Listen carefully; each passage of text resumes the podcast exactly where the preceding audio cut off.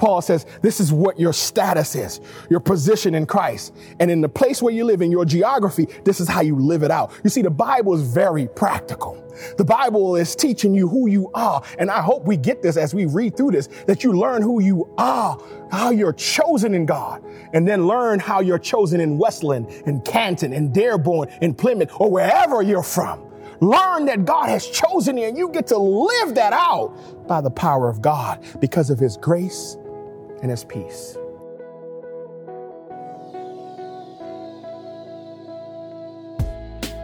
Hello, everybody, and welcome to the Life Church Canton podcast. My name is Sam. If this is your first time listening, I'm the host, and I'm so thankful that you all are here. Uh, this episode is the start of a brand new series called Ephesians, uh, based on, you guessed it, the book of Ephesians. Um, we're actually going to be in Ephesians for quite a while. We're doing two series back to back, um, a part one and a part two on the book of Ephesians. So buckle in because it's going to be uh, a ride and we're going to dive deep into that text. So, um, wanted to update you on some things. Um, previously, we had said that we were going to have New Life Weekend on May 3rd, um, but that is being postponed due to the stay at home order being extended here in Michigan. Um, Nathan and the team are working on what our plans are going to look like, um, but as of now, we're just going to continue online church the way that we've been doing it. Um, and I'd encourage you to to monitor our Facebook and YouTube. Nathan gives an update every Tuesday on on those kind of things. So, um, yep. Without further ado, though, here's uh, Daniel with the first message in Ephesians. Well, welcome to Life Church Canton. My name is Daniel, and I am one of the teaching pastors here at Life Church. We're excited that you are here with us. Welcome to my Life Church family. I miss you guys. Wish you were here with us as we worship together. I'm looking forward to that day to be able to worship face to face. To our returning and first time guests, welcome. We're happy you are here with us. Uh, we'd love to hear from you and see how we can love on you and care for you and serve you now and even in the future. And so if you would text or type I'm new in the comment section, we'd love to connect with you. Well, you've come to us at a very good time. Come to us at a time as we start a new series, a brand new series called Chosen in Christ. We'll be walking through the book of Ephesians, the letter of Paul to the Ephesians. Now, to some of you, this may be a new experience. Uh, you may have never walked through an entire book of the Bible before. So I want you to dig in and stay with us. So as you walk through this letter, I want you to keep a few things in mind. I want you to remember that the Bible, or specifically the book of Ephesians, is not a fragmented or disconnected collection of books or thoughts, if you will. On the contrary, it's a cohesive body of work that God has put together. And I'm super excited that we get the opportunity to walk through God's word and understand God's word in its proper context. Now, context, that's something that you've probably heard us say before here. It's something that's going to be a reoccurring th- theme as we go through this uh, epistle, as we walk through this teaching. And so make sure you listen out for that word. You see, it's crucial for us to understand God's word in its proper context. Otherwise, we will abuse it and abuse each other, which many have done and continue to even do now as they misinterpret and misapply God's word. And it's very important that we understand context. This is one of the things that actually drove me into seminary because I, I, I hurt at the fact that people didn't understand God's word. So I wanted to know it for myself and to help people understand that. You see, for many, many years, I had, I saw firsthand and up close the disaster of taking God's word out of context. I watched as people that I loved build their lives, their hopes, and their dreams on promises that they thought was from God, only to realize much, much later the disappointment and the devastation that the promises that they banked on were not from God. You see, when we take a small portion of the Bible, when we base our whole life on that portion of the Bible, our whole view of God or Christianity, we can cause irreparable damages to ourselves and to others. In a sense, taking the Bible out of context is a matter of life and death. So it's important that we know what God's word really, really means. Now, we don't watch movies out of context. We don't read books out of context. No one thinks it's wise to watch a few minutes of a movie or read a few sentences in a book and assume that you understand and you've captured all what the book has to say. Uh, no, that would be illogical. The Bible is no different. There's contextual information that we must be made aware of in order to properly understand either a book of the Bible, a passage or a section of the Bible, a verse in the Bible, or even a word in the Bible. Things such as historical context and cultural context of the people and place affects how we interpret and apply God's word. Now, when we're speaking about finance, we, we've heard this saying before cash is king. It means that if I have a car for $50,000 and you had cash and you come with 40,000, you're possibly going to walk away with that car. Because why? I don't have to deal with checks being cleared. I don't have to deal with someone's uh, uh, credit being checked. You have cash and cash is king. Well, when it comes to scripture, when it comes to understanding and interpreting God's word, context is king. Context rules. Context rules everything around me. Context is important. Context is important to how we understand it and how we apply it. So, with that said, my task today is to provide us context for the book of Ephesians. My goal, if you will, is to provide a brief overview of this rich, rich epistle. And more precisely, I, I, want to provide us with the context for God's word even in our lives. I want to set a foundation for the next few sermons that are coming. I want to set the table, as it were, for the entire series. Now, the bulk of our time this morning will be spent in chapter one. More precisely, we're going to spend most of our time in verses one and two. Now, in order to accomplish that, in order, in order to, to guide our time this morning, I've broken verses two into three sections or three uh, observations that I want us to explore. So, first, we're going to explore the author of Ephesians. Who wrote the book? Right? Who's the composer of it? Secondly, we're going to explore the audience of Ephesians. Who's the addressees? Who are the people that Paul is writing to? And then finally, and thirdly, we're going to explore the aim of Ephesians. Why was it written? What was the purpose behind it?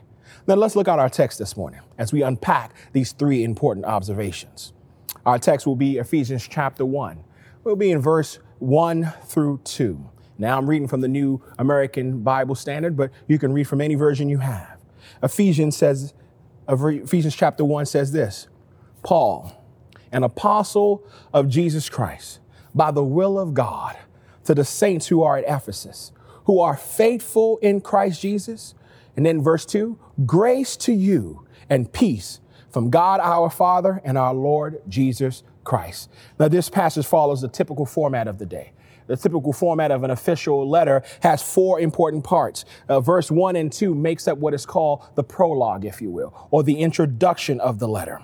The introduction has four elements the name of the author, the credentials or the title of the author, the name of the recipients, and a general greeting from the author.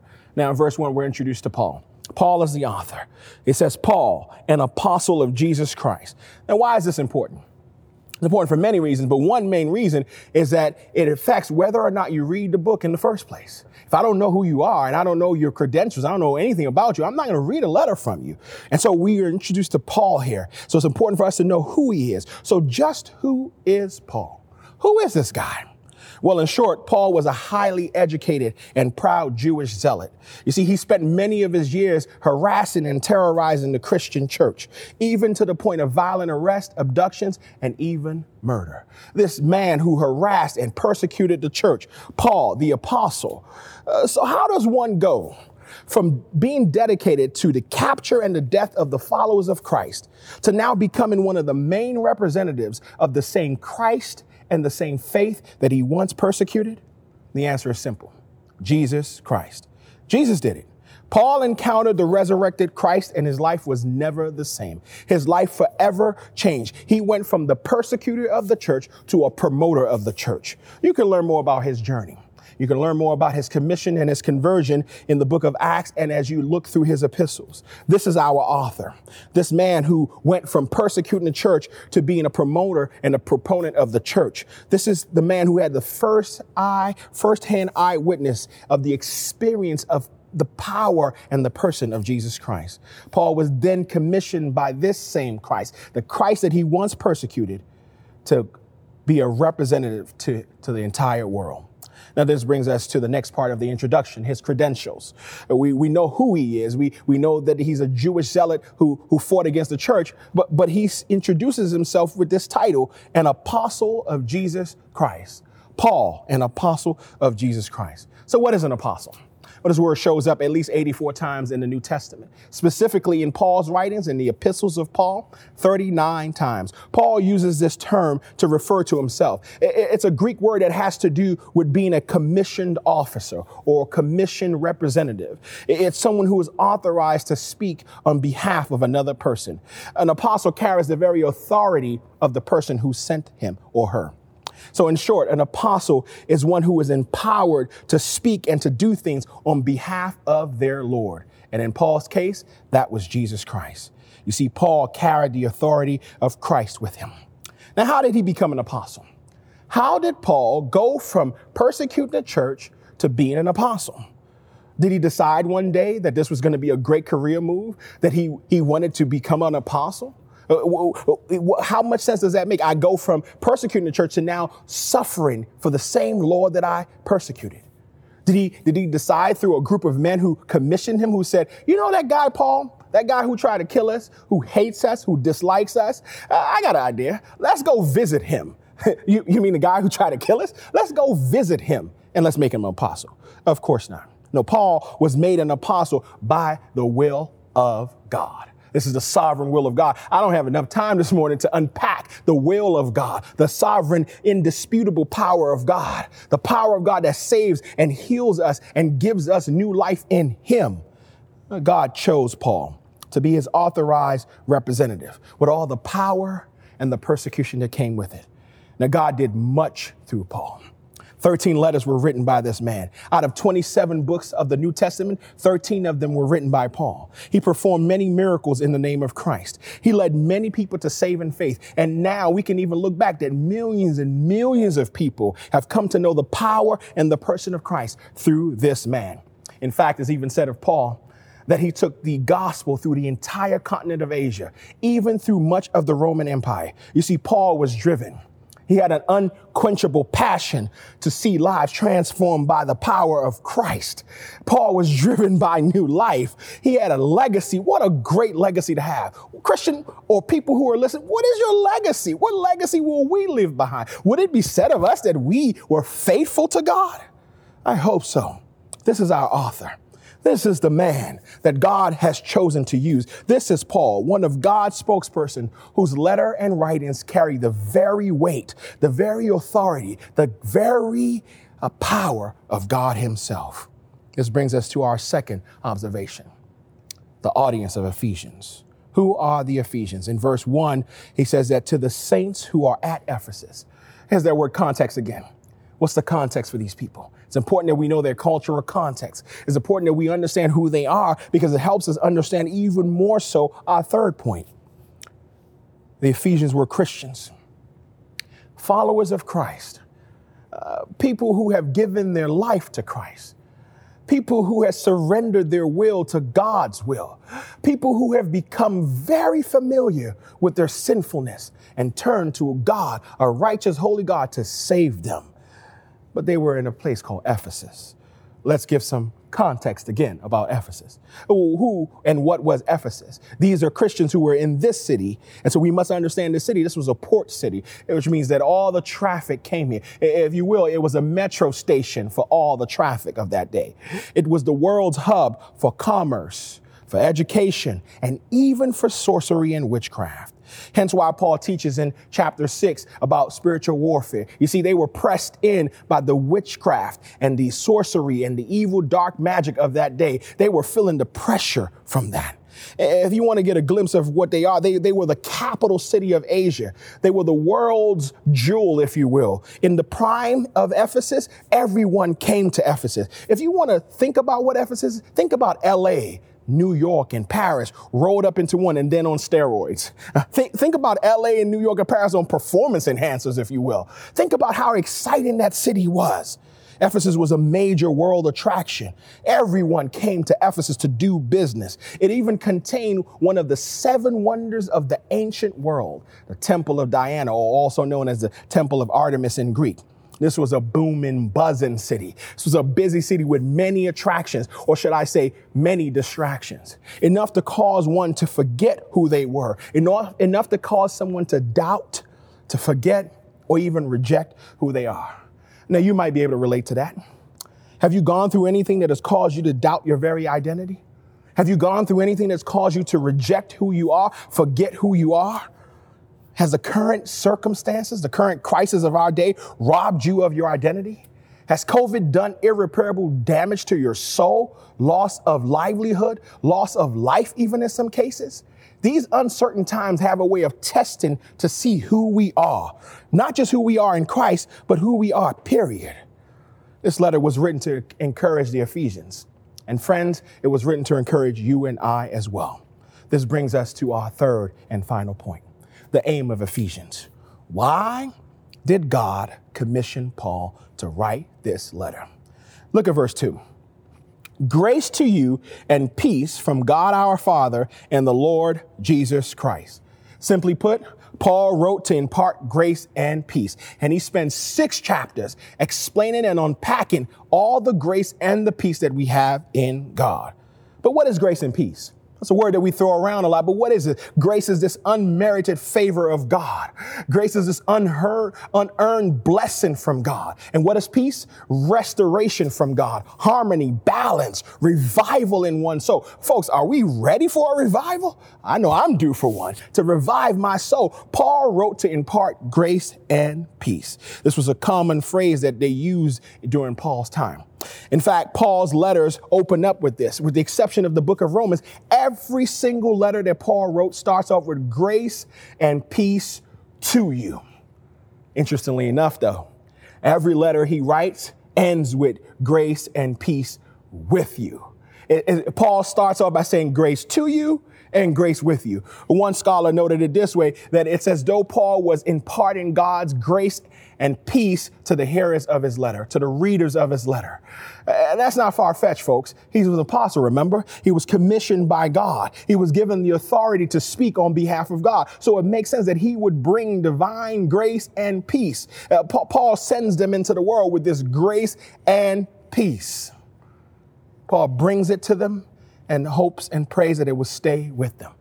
Which means, by implication, folks, the accurate teaching and reading of God's word, even now, still brings divine grace and peace to his heirs. That's an amen moment if I've ever heard one. That we can tap into that divine grace if we accurately read and understand God's word.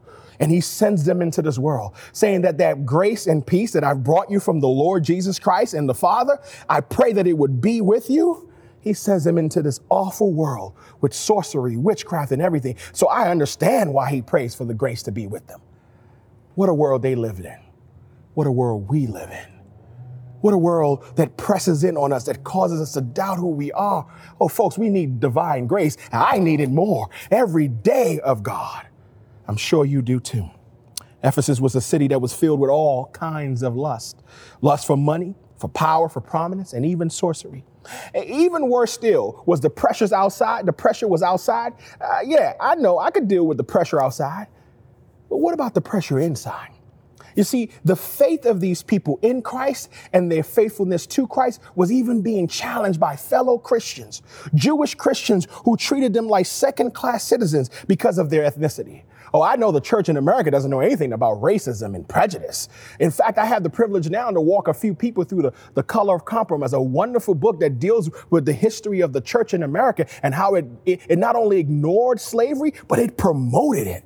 Do you imagine what it feels like to read that people who look like me were being ostracized just because of the color of their skin by the very people you ought to be loved by? We need grace. We need peace. They did, and we do now. Paul spends six chapters empowering and exhorting them to know and to live out the truth of their faith. Uh, uh, if I was to break down this passage, I might do it this way. From chapter one through three, Paul spends time reminding them of their calling as believers to Christ. And in chapters four through six, he reminds them of their conduct as a result of that calling in Christ. So, so, so chapter one through three, your calling into Christ uh, chapters four through six, your conduct in, in relation and, and as a result of that calling. Or better yet, chapters one through three, Paul lays down godly doctrine. From chapter four through six, he lays out godly duty. Uh, he, he says this is the indicative and now do the imperatives. Or, or better yet, th- this is what you are in God. This is what you believe. This is your conviction as God. And this is how you are meant to live in light of that conviction. Even more importantly, chapters one through three, we see what it means to be chosen in Christ. And in chapters four through six, we see what it means to be chosen in Christ in Ephesus. That's very important, folks. Paul says this is what your status is, your position in Christ. And in the place where you live, in your geography, this is how you live it out. You see, the Bible is very practical. The Bible is teaching you who you are. And I hope we get this as we read through this, that you learn who you are, how you're chosen in God, and then learn how you're chosen in Westland, in Canton, in Dearborn, in Plymouth, or wherever you're from. Learn that God has chosen you and you get to live that out by the power of God because of his grace and his peace. What an experience it must have been for the Ephesian church.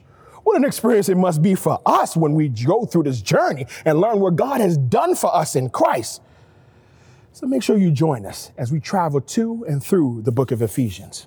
My hope is that as we do this, God's grace will be to us and with us as we learn His word in its proper context. Well, now you've got some much needed context.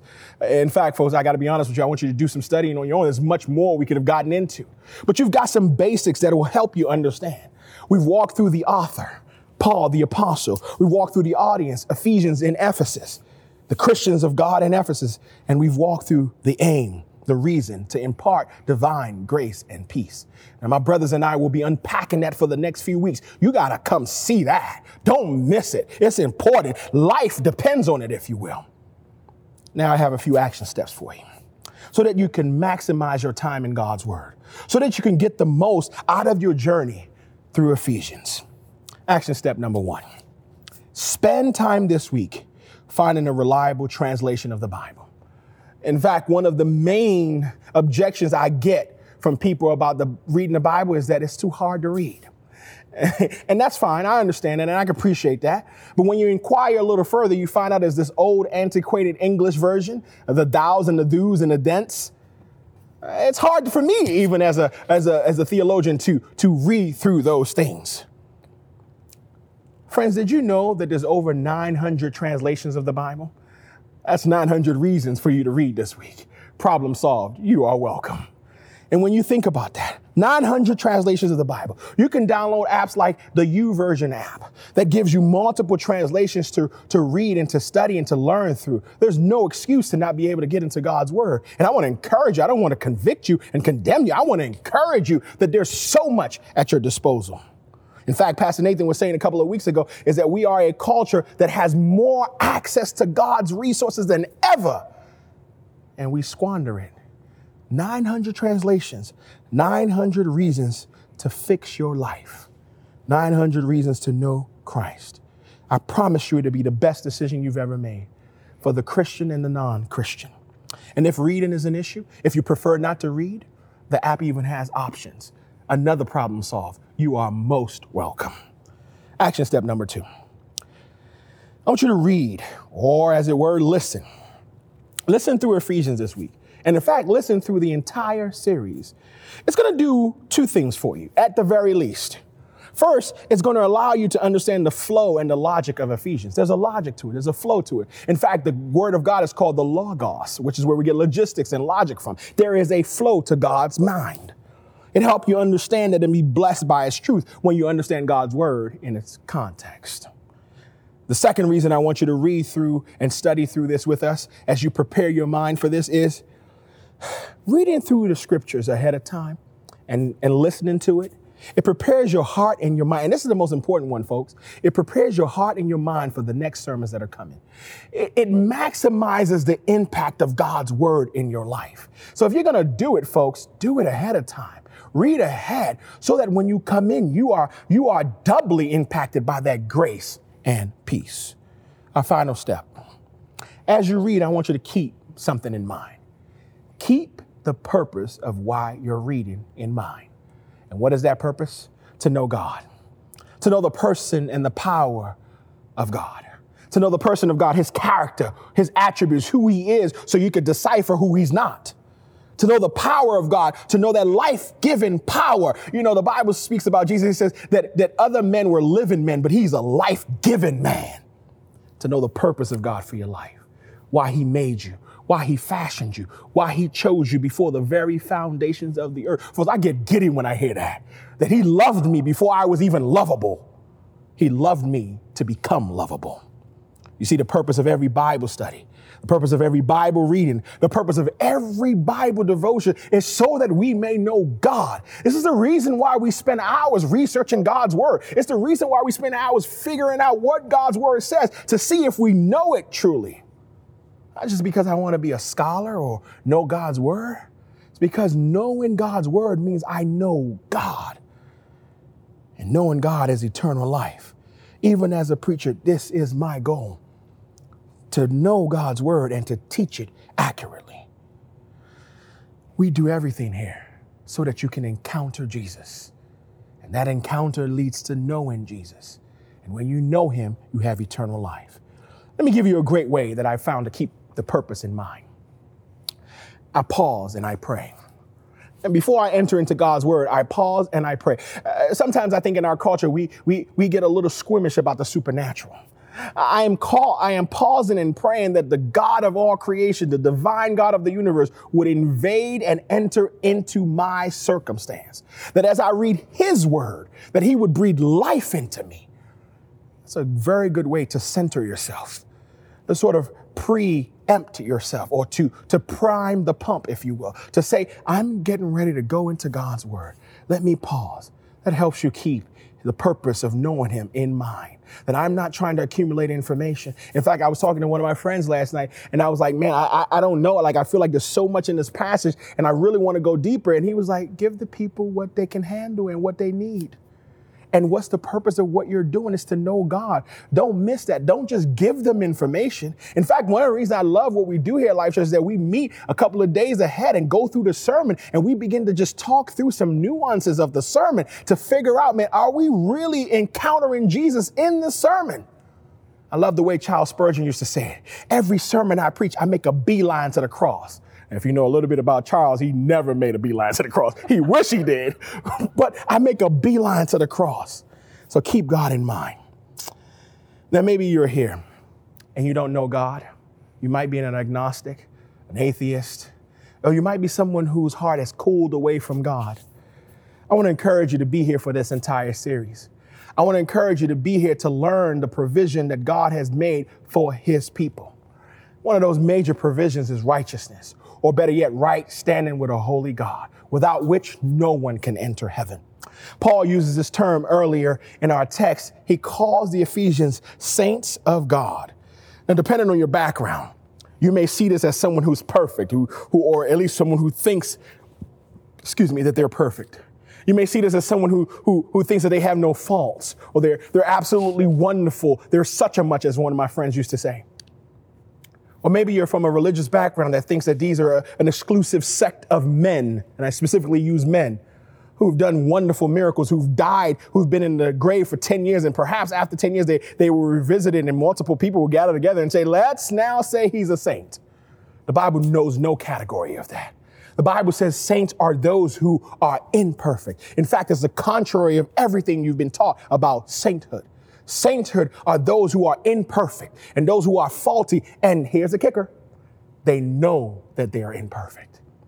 That imperfection, that awareness of their imperfection, that awareness of their faultiness rocks them to the core and puts them on their knees to ask for grace and peace from God to be reconciled to the God who loved them even before they loved themselves. You see, contrary to what you believe, contrary to what people may say, a saint is not someone who's perfect.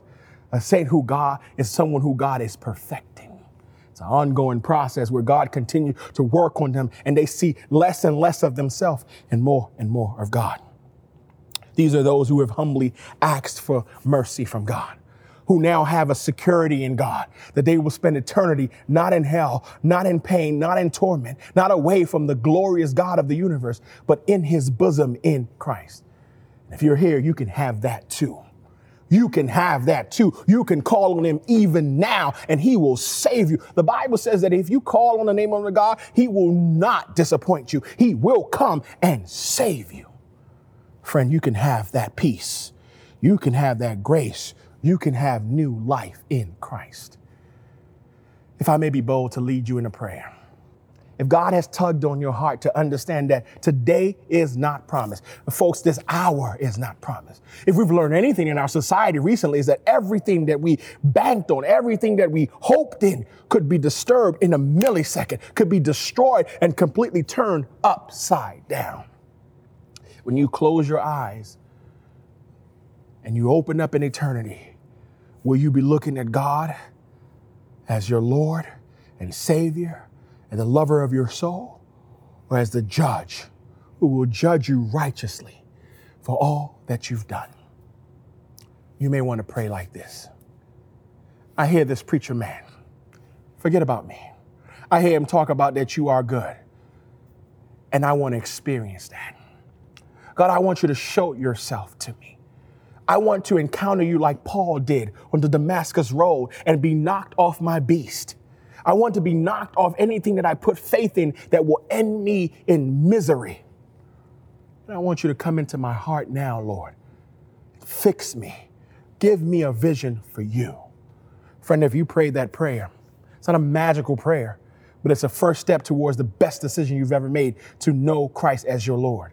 We want to connect with you. Put in the comment section. Let us know who you are. Let us know where you're from. Let us know that God is doing a work in your life. And even if you have questions, if you're like, I don't know, I just want to know. Uh, there's a man in the Bible that says, Lord, I believe, but help my unbelief. We want to hear those questions. We love those questions. And folks, we got degrees in here. We got more degrees than a thermometer. It's the reason we went to school was not to get information, but so that you could know God. That's our job. That's our duty. That's our desire to answer those questions. Don't leave without talking. Don't leave without getting those questions answered. To everybody else, I want to encourage you to read through this book, written to the Ephesians with you in mind. Because guess what? As a believer in Christ, you too are a saint.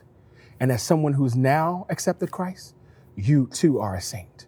And as someone who wants to or desires to, you too can be a saint. Here's my prayer God, teach us what we don't know. Give us what we don't have, Lord and the persons that you have designed us to be, make us. In Jesus' name, amen.